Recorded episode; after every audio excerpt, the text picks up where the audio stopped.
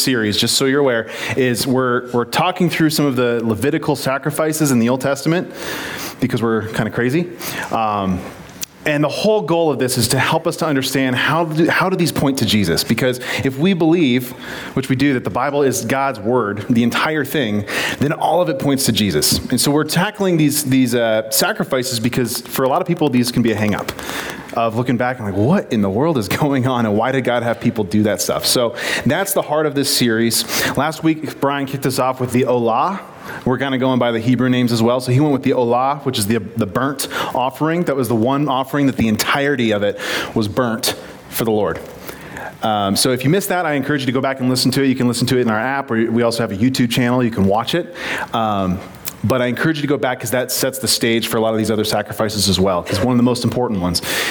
But today we are going to look at two more. So I'm going to try to cram it two into this morning. So please try to follow with me. I promise you it will not be purely mundane information and things like that. But this will absolutely help you in your faith and understand more about Jesus. but we're, today we're talking about the Minha and the Shelamim. So these are found in Levit- Leviticus chapters 2 and 3. So if you, if you have your Bibles with you, and we continue to push this, uh, we, we would love to see you bring your paper Bibles. If you have your Bibles, turn to these passages Leviticus 2 and 3 is where we're going to spend most of our morning. But I want to give a disclaimer before we really get, jump into these, because we're talking about a culture from 3,500 years ago. Like, 3,500 years ago is roughly when Leviticus was written. So we're talking way, way, way, way, way long time ago in a completely different part of the world. So if you can think back, I mean, uh, for some of you, it's been a longer time than others since you've been in school and done like U.S. history and things like that. But you can go back in history just 100 years in America, and you can look at people and be like, what in the world were they thinking? Like, why did they do that? Why did they talk like that? What was, there's some weird cultural differences. So we're talking 3,500 years ago. So I just want to keep that in mind because we're going to be reading some weird things, and they're weird for a reason. If they don't seem weird to you, then I don't know. That's that's weird to me. So, um, but we're talking about a very different culture. And so, how many of here have traveled to a different country? Out of the country. Okay. Wow. Most. That's awesome. Well traveled. So if you've ever traveled to a different country, you've probably experienced culture shock.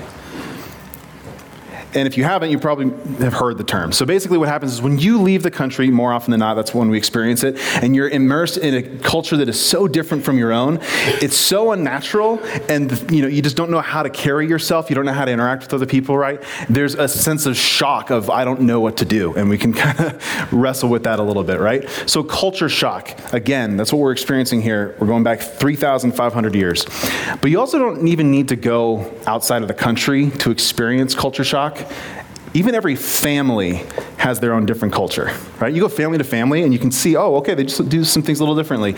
So this is my wonderful in-law family I married in. Uh, married into a really good one, by the way, if you didn't know. Uh, but early on in my relationship with Amanda, I experienced some culture shock. they do things differently. To put this in perspective, I have a twin sister, and she is my only sibling. Amanda's the oldest of five, so I'm used to a smaller family, and she's used to pure chaos. In her family, if you wanted to be heard, this is, this is really where it got me. It, it, was communication. If you wanted to be heard, you had to yell, you had to interrupt people, and sometimes you even had to grab someone by the face and make them look you in the eyes in order to get their attention. I'm serious. That's what it was like. Me, on the other hand, I grew up in a civilized family. that we would wait our turn to speak, and we'd use our calm indoor voices most of the time. so I'm just, just joking. But it is chaotic in their family, and I've learned to love it. I've learned to, to really get used to it. Um, but I'm very blessed by them. So, culture shock, it happens all over the place, right? So, again, we're going to get into some weird details. Try not to get hung up on the details because it's weird. It is. And that's okay to say. In fact, it, and I'll give you some, some, something else to think about because it's helped me. It, it doesn't say this in the Bible, but for me, it's just become a really helpful way to think through some of the things in the Old Testament. Because we're talking, again, culture 3,500 years ago. And you think God never changes, right? He is always, always the same. His character, his heart is always the same throughout history. But man, he had them do some weird things. So, but it's also helpful to note that 3,500 years ago in the ancient Near East, the Israelites, the Jewish religion, they were not the only religion that offered sacrifices. In fact, pretty much every single religion that existed back then, or any, you know, any worship of God's period, involved some level of sacrifice. It did. Often uh, they included some human sacrifices, which were not okay at all. And that's something very distinct that you see in the way that God instructs his people. Human sacrifice was off the table. But I think that's helpful to know because it's easy for me to, to rationalize this and be like, okay, if God, if his heart is for people, and that was something that was normal for them. Like it's completely abnormal for us, but it was normal for them. They saw it all around them. You know, it makes sense to me that God would take something that they're familiar with and say, you know what, I'm going to use that to interact with you, to love you, to care for you, to help you to understand who I am and my truths. So just throwing that out there, that's not explicitly said in Scripture, but I think that that can be really helpful, right? Because, again, people 3,500 years ago across the world, this was normal to them. So let's jump in and embrace the weirdness of all of this. We're going to get into the Minha and the Shelamim. And so for this, I want to read uh, some excerpts from these two chapters, Leviticus 2 and 3. And before I do, another disclaimer, because, okay, raise, show of hands. How many people, when they read their Bible, have a hard time reading it and understanding it? Okay. If you have, if you did not raise your hand, uh, please come teach me because I still am so confused by this sometimes, right? So, one of the things that we're going to see, and this is one of the reasons why I'm not going to read the whole chapter, is that they're very repetitive. You ever read the Old Testament and you just see, like, this guy's saying the same thing over and over and over again? What is going on? So, they didn't have punctuation, they didn't have three exclamation points or all caps. They didn't have that. So, when they repeated themselves, that was their way of saying, This is really important. Pay attention. So that's what we see in this passage. So I'm not going to read the whole thing. I'm going to read some, pa- some excerpts of it, but it's, re- re- it's repetitive for that reason. So this is very, very important for God to instruct them this way. So I want to ask you to stand with me as we read this in honor of God's word. Leviticus 2, starting in verse 1. When you present grain as an offering to the Lord, the offering must consist of choice flour. You are to pour olive oil on it, sprinkle it with frankincense, and bring it to Aaron's sons, the priests. The priest will scoop out a handful of the flour, moistened with oil, together with all the frankincense, and burn this representative portion on the altar. It is a special gift, a pleasing aroma to the Lord. The rest of the grain offering will then be given to Aaron and his sons. This offering will be considered a most holy part of the special gifts presented to the Lord. If your offering is a grain offering baked in an oven, it must be made of choice flour, but without any yeast. It may be presented in the form of thin cakes mixed with olive oil or wafers spread with olive oil. If your grain offering is cooked on a griddle, it must be made of choice flour mixed with olive oil, but without any yeast. Break it in pieces and pour olive oil on it. It is a grain offering. If your grain offering is prepared in, in a part, it must be made of choice flour and olive oil. Jumping ahead to verse 12 and 13.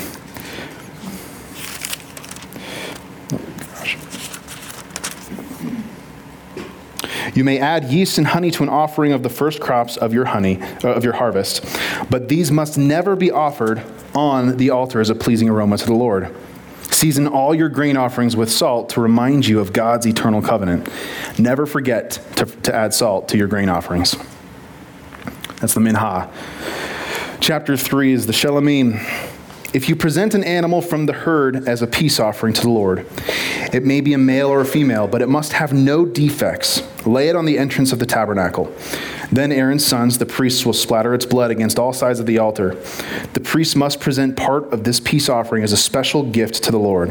This includes all the fat around the internal organs, the two kidneys, and the fat around them near the loins, and the long lobe of the liver.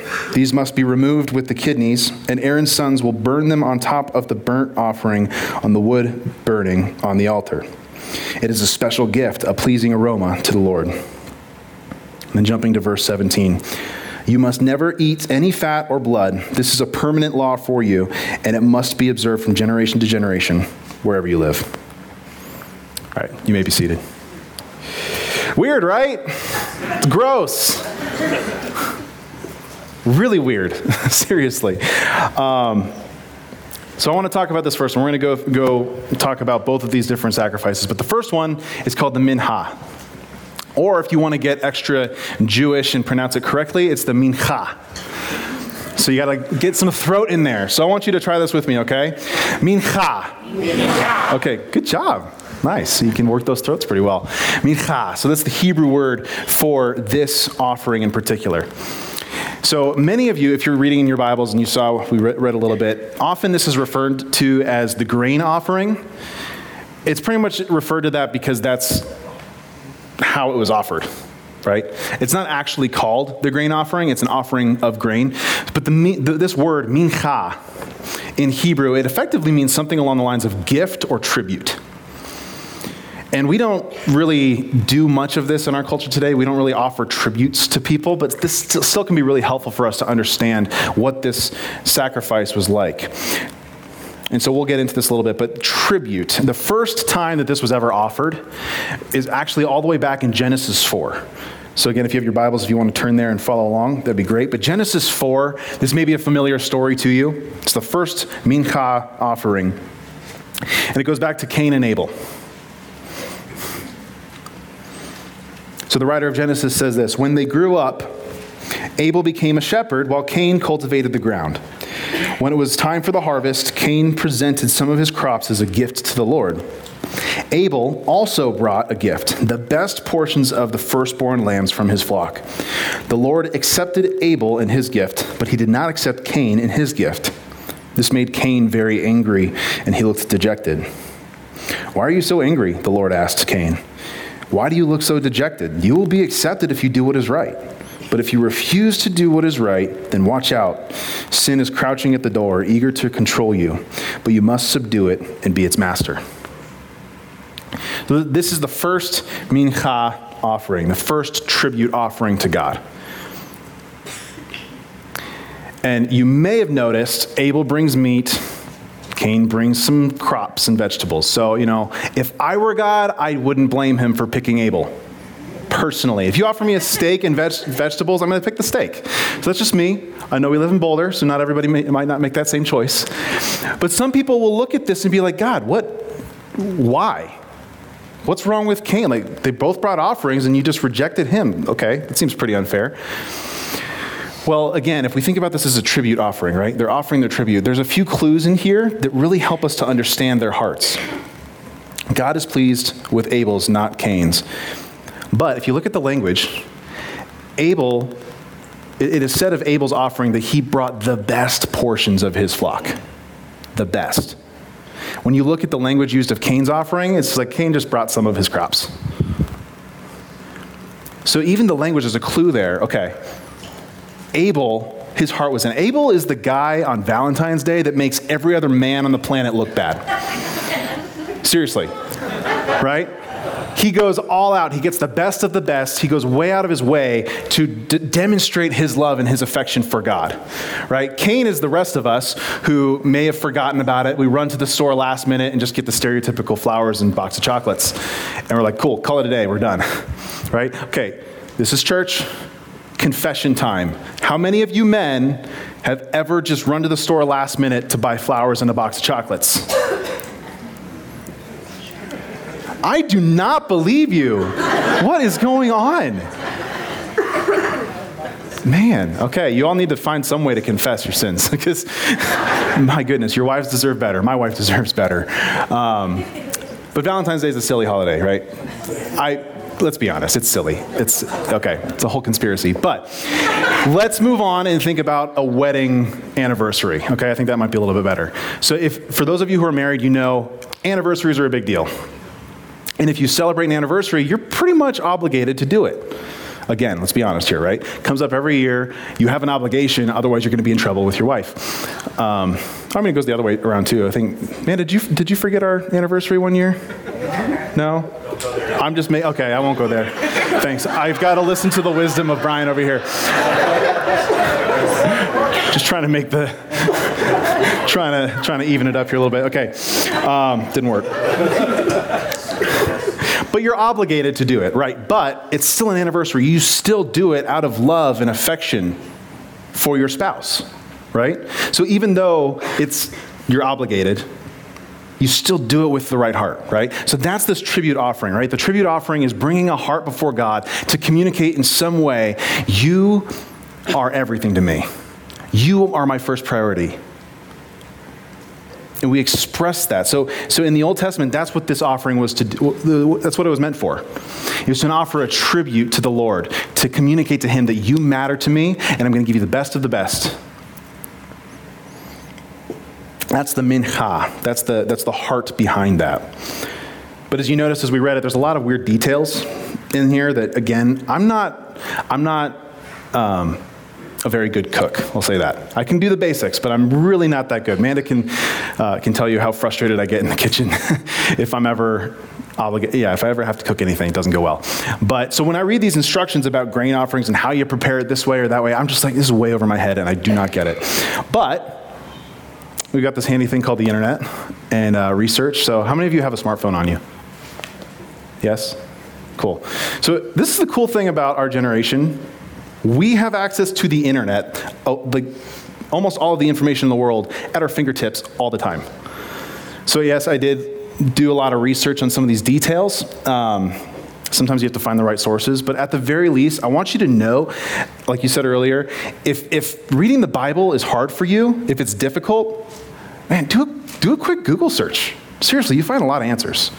But on top of that, you also have people that you have access to. Brian and I love to talk some of this stuff. So if you're ever curious at, at all, if you just are reading through the Old Testament on your own time or even the New Testament, something really confuses you, seriously, give me a call, shoot me a text. I would love to chat with you about it because it's interesting to me.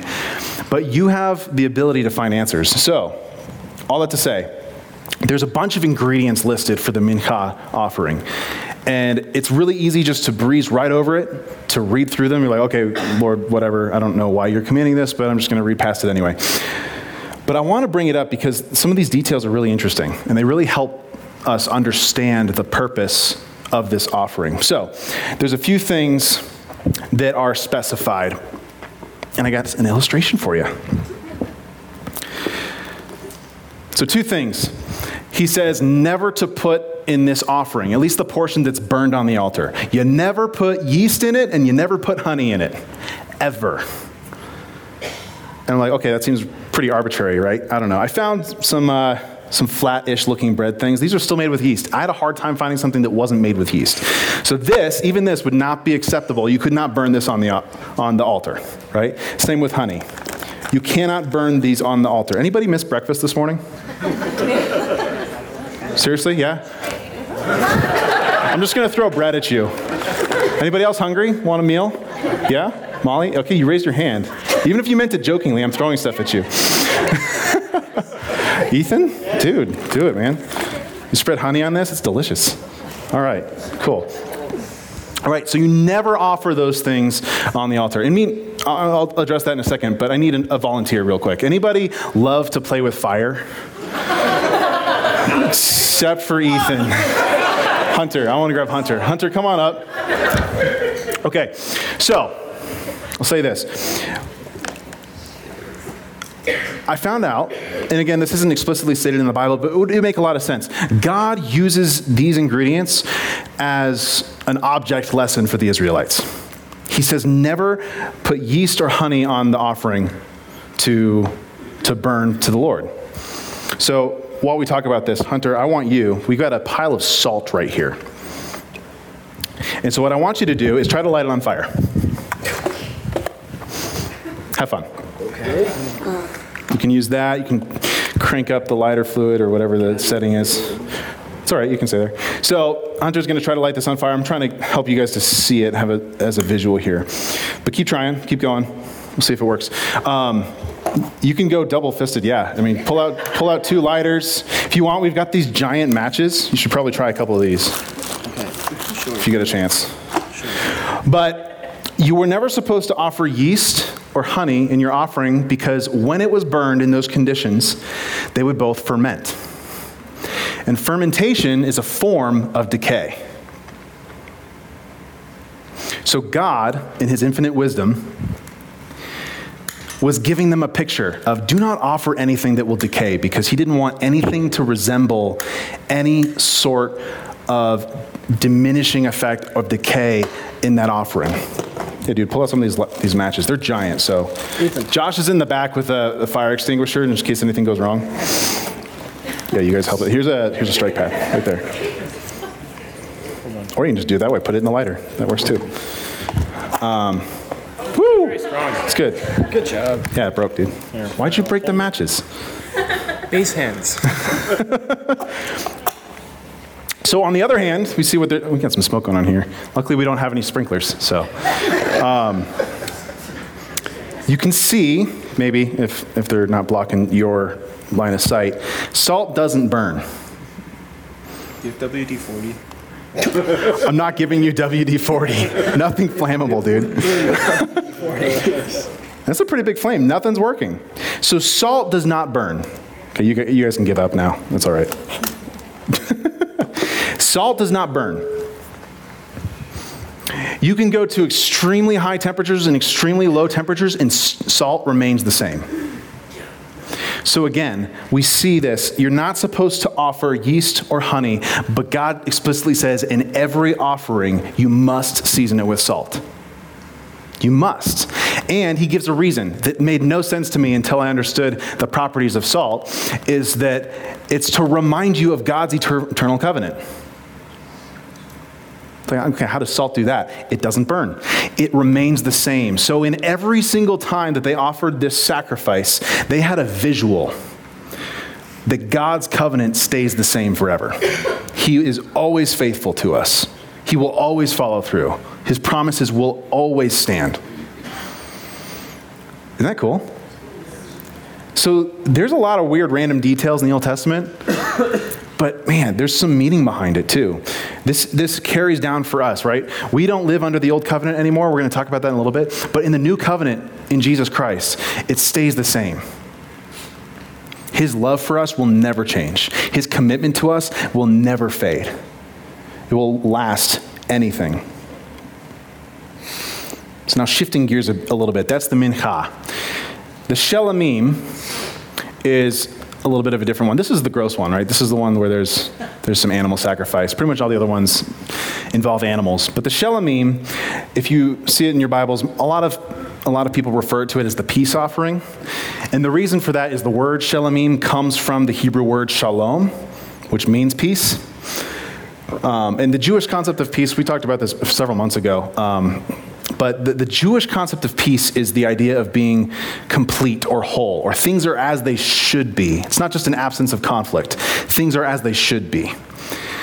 So that's where this word comes from, but it's pretty broad. So we're going to talk about it this morning as the fellowship offering. A lot of scholars talk about it as the fellowship offering because largely of how it was performed.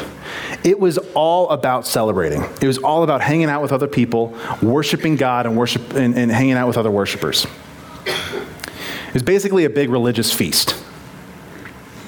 That's the Shelamim. So, the way this works, and, and, we saw this a little bit, there's some gross parts for sure, right? First and foremost, the fat and some of the internal organs are offered to the Lord. They're put on the altar, blood is like splattered all over the altar.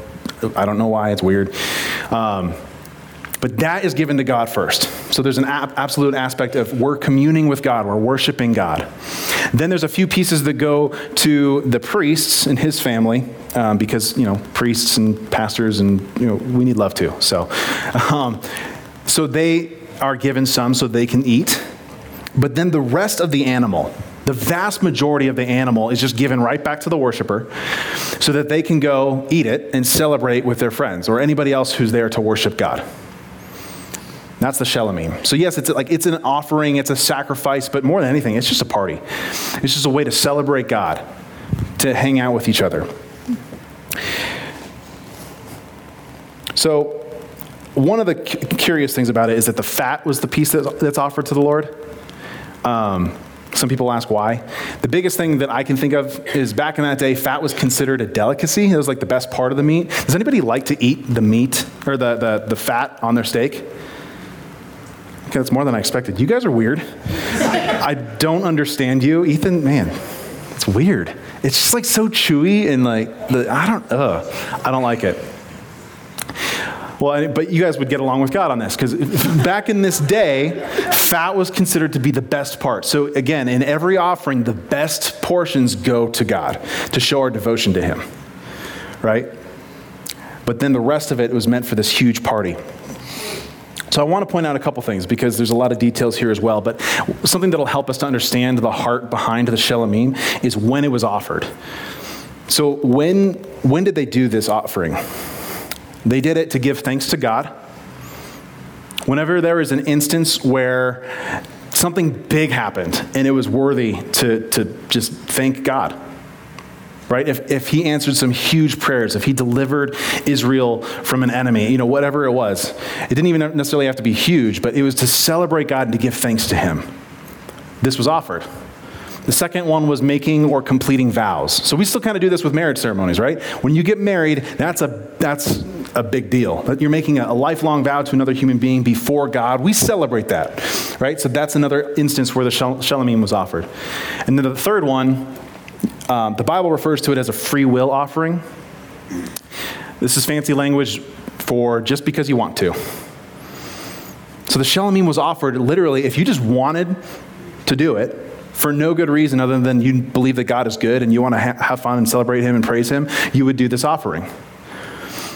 So, again, the heart behind this is to celebrate God, to hang out and, and enter in communion with Him and with other people, right? And I love that last one because, like, when was the last time we literally just did something to celebrate God just because we feel like it? I mean, you ask, I mean, my wife especially, I, know some, some women agree with this as well. Sometimes the best time for her to get flowers or a gift from me is just for no good reason, right? So God, in his love for us, and he desires us to love him back. This is all about relationship, right? He, desi- he, he desires for us to put him first. He desires for us to love him in return and engage in that relationship, just as he is engaged with us. So that's the minha and the shelamim. And I wanted to breeze through those because I want to shift gears and point back to the New Testament because all of this culminates in the New Covenant. So I don't know if you, if you have heard this language before, right? There's an Old Covenant, which is the Old Testament law. That's what the Israelites were bound to.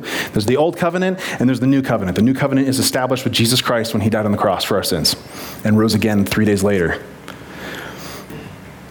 So we are under the new covenant, but all of this culminates in the new covenant. And I want to read Hebrews 10, a good portion of this chapter, because sometimes, I mean, sometimes the Bible can be really hard to read. This is a passage that it makes a lot of sense. I mean, there might be a few, you know, questions here and there, but this is way better than anything I can just preach so I'm just going to read this to you. And this is, uh, some people used to think it was Paul. We actually don't know who the author of Hebrews is, fun fact. Um, but whoever wrote Hebrews goes way out of his way to, un- to explain to the Jews the, basically what has happened in the new covenant versus the old. So, this is what he says The old system under the law of Moses was only a shadow, a dim preview of the good things to come not the good things themselves. The sacrifices under that system were repeated again and again, year after year, but they were never able to provide perfect cleansing for those who came to worship. If they could have provided perfect cleansing, then the sacrifices would have stopped, for the worshippers would have been purified once for all time, and their feelings of guilt would have disappeared. But instead, those sacrifices actually reminded them of their sins year after year, for it is not possible for the blood of bulls and goats to take away sins. That is why when Christ came into the world, he said to God, right? The Son said to his Father, You did not want animal sacrifices or sin offerings, but you have given me a body to offer. You were not pleased with burnt offerings or other offerings for sin. I believe, honestly, that that's more because the heart was lost. People would just do them year after year, you know, all the time repeatedly, and they lost the heart. They weren't bringing their full heart to God in those offerings. Then I said, Look, I have come to do your will, O God, as it is written about me in the scriptures. First, Christ said, You did not want animal sacrifices or sin offerings or burnt offerings or other offerings, because there was a thousand offerings for sin, nor were you pleased with them, though they were required by the law of Moses. Then he said, Look, I have come to do your will. He cancels the first covenant in order to put the second into effect. For God's will was for us to be made holy by the sacrifice of the body of Jesus Christ once for all time. Under the old covenant, the priest stands and ministers before the altar day after day, offering the same sacrifices again and again, which can never take away sins. But our high priest offered himself, that's talking about Jesus, our high priest offered himself to God as a single sacrifice for sins, good for all time. Then he sat down in the place of honor at God's right hand. There he waits until his enemies are humbled and made a footstool under his feet. For by that one offering he forever made perfect those who are being made holy. He's talking about us. And the Holy Spirit also testifies that this is so. For he says, This is the new covenant I will make with my people on that day, says the Lord. I will put my laws in their hearts, and I will write them on their minds. Then he says, I will never again remember their sins and lawless deeds. And when sins have been forgiven, there is no need to offer any more sacrifices. Amen, right? It's pretty powerful. In light of understanding these sacrifices, this is the conclusion we get in Jesus Christ that we don't, no, no more blood is needed. Jesus' sacrifice is done once and for all. We are made right with God, period. And there's the promise that He is making us holy. He sees us as perfect, and now the rest of our lives, He's just working out that righteousness in our lives, making us holy. But I want you to notice something because the heart, again, the heart behind these, these sacrifices, behind these offerings, that remains. That stays the same. Like we don't have to do any of that stuff anymore. But the heart is what God is still after. He wants us to come to Him and give Him our best.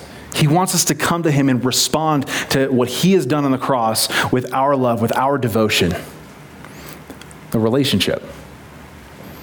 The heart stays the same. Jesus Himself, in Matthew 22, most often this is referred to as the greatest commandment. Someone asks him, trying to test him, like, okay, Jesus, if you're so smart, what's the greatest of all the commandments?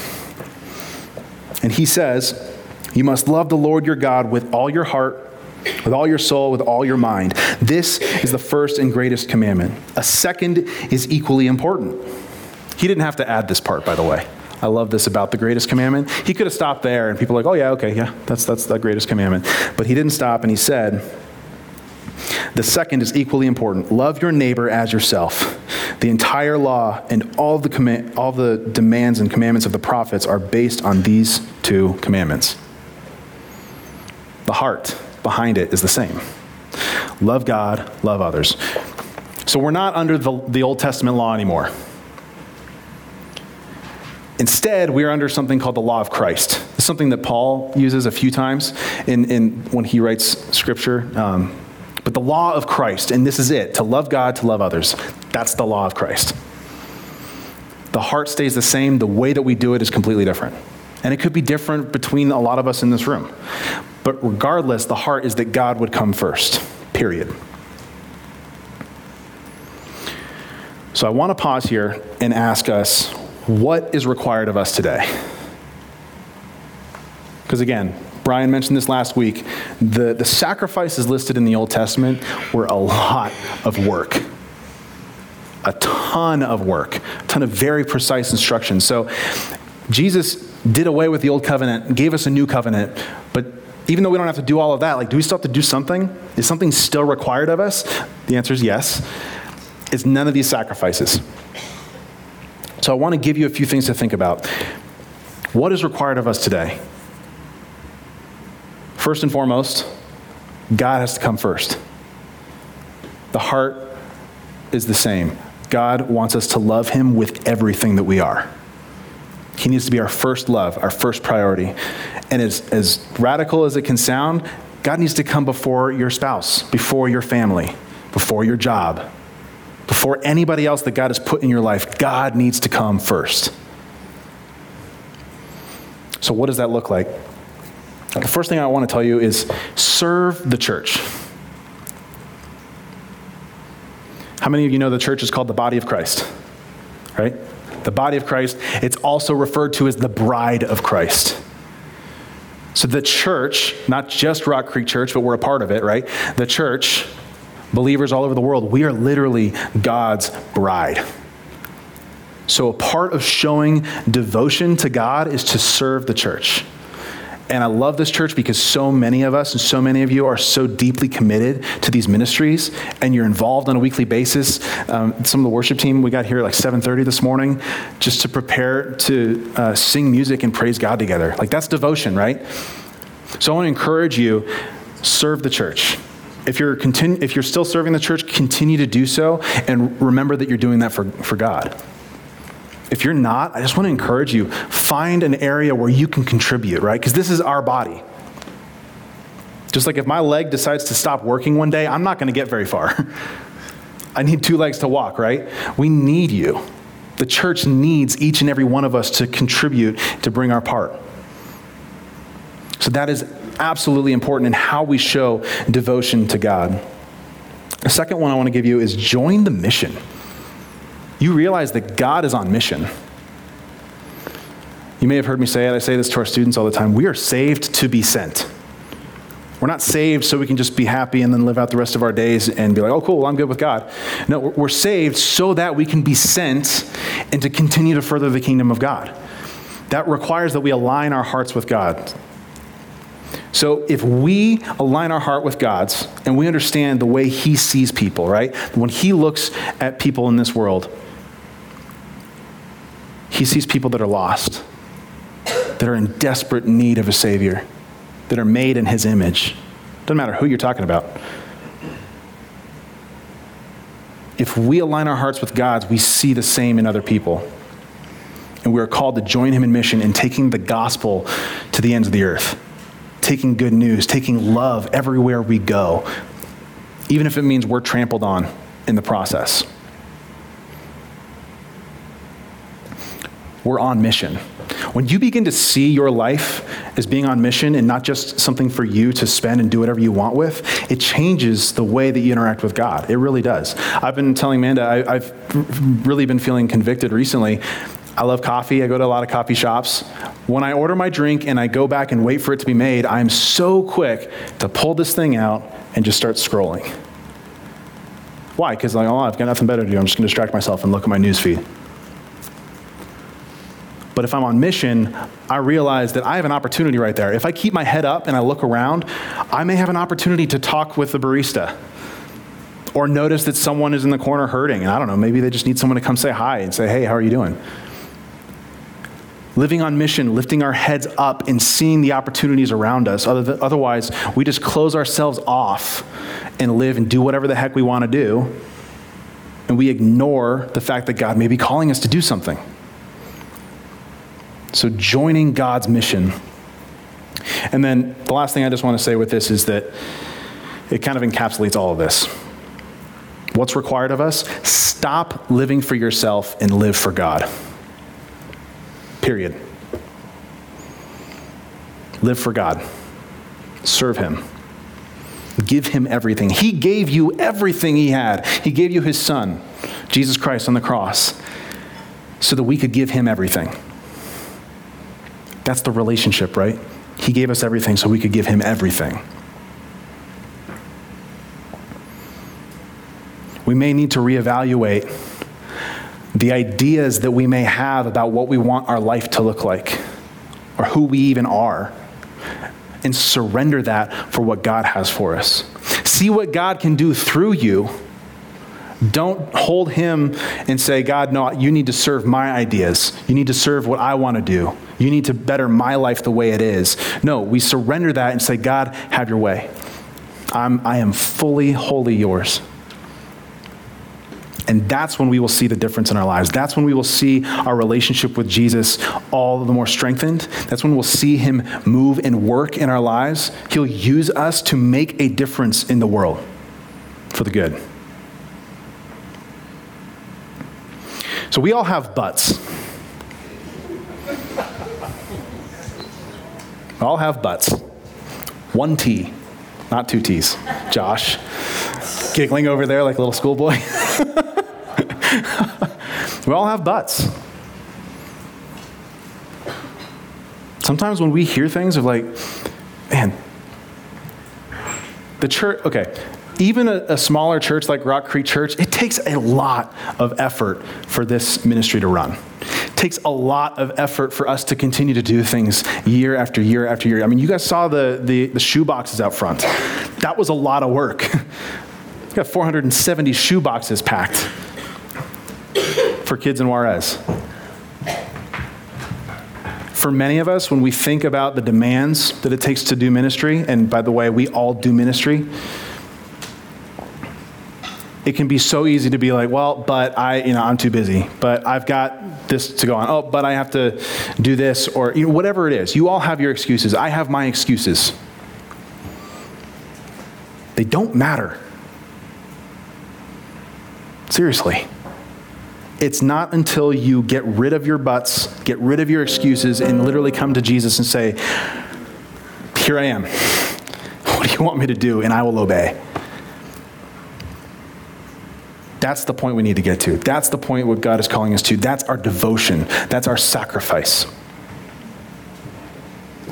Brian mentioned this passage last week. I'm going to bring it up again because it's a perfect summary for all of this. Romans 12, verse 1. Paul says, And so, dear brothers and sisters, I plead with you to give your bodies to God because of all he has done for you. Let them be a living and holy sacrifice, the kind he will find acceptable. This is truly the way to worship him. When it says offer your bodies, it's literally offer yourself. Offer everything you have and just say, God, here I am, I'm yours. Wherever, whatever that means. and just wait and see what God will do. Because God loves you more than you can possibly imagine. He cherishes you. He doesn't he's not power hungry. He doesn't want just control of your life so he can micromanage you, right? God knows what's best for you. He knows what's best for the world. And he is moving his kingdom here and now. Even if even if we may not be fully aware of it, he's moving and he wants us to be a part of it. So surrender. We're going to end today with communion, um, something we're doing every week this series. Because again, this is the symbol of the few things, few practices and rituals that Jesus commanded us to do. Communion was one of the most important, that and baptism. Because they are symbols, they were visuals for the new covenant, for what Jesus did. His body was broken, his blood was poured out for us. So we could be under this new covenant. So during these last two songs, come up at your own leisure. Um, spend some time praying, spend some time talking to God. Examine your heart, see where you're at, see what God may be wanting to do. And then when you're ready, you can come up through the sides and return to your seat through the middle just to help streamline some things. But will you pray with me? Jesus, thank you so much for this day. Thank you for your word. As, as difficult as it can be, to understand at times, as, as difficult as it can be to, to wrestle through what does it mean to fully sacrifice ourselves for you. Um, I thank you that it's one long story of how you've worked throughout history. So I pray that you would help us to, to devote ourselves to you take steps. And we don't have to do it all at once necessarily. Sometimes you just call us to do that next thing. So help us to take those next steps. Help us to have the wisdom and the discernment to know what that is. Help us to talk to the people that we need to talk to. Um, help us to love your church well. Help us to see the world the way you see it. And to be on mission, to love people, to share your gospel you for communion this morning, that you have given us such a powerful image of what you've done for us on the cross. So, Jesus, we give you the rest of this day, our week, our month, our year, our lives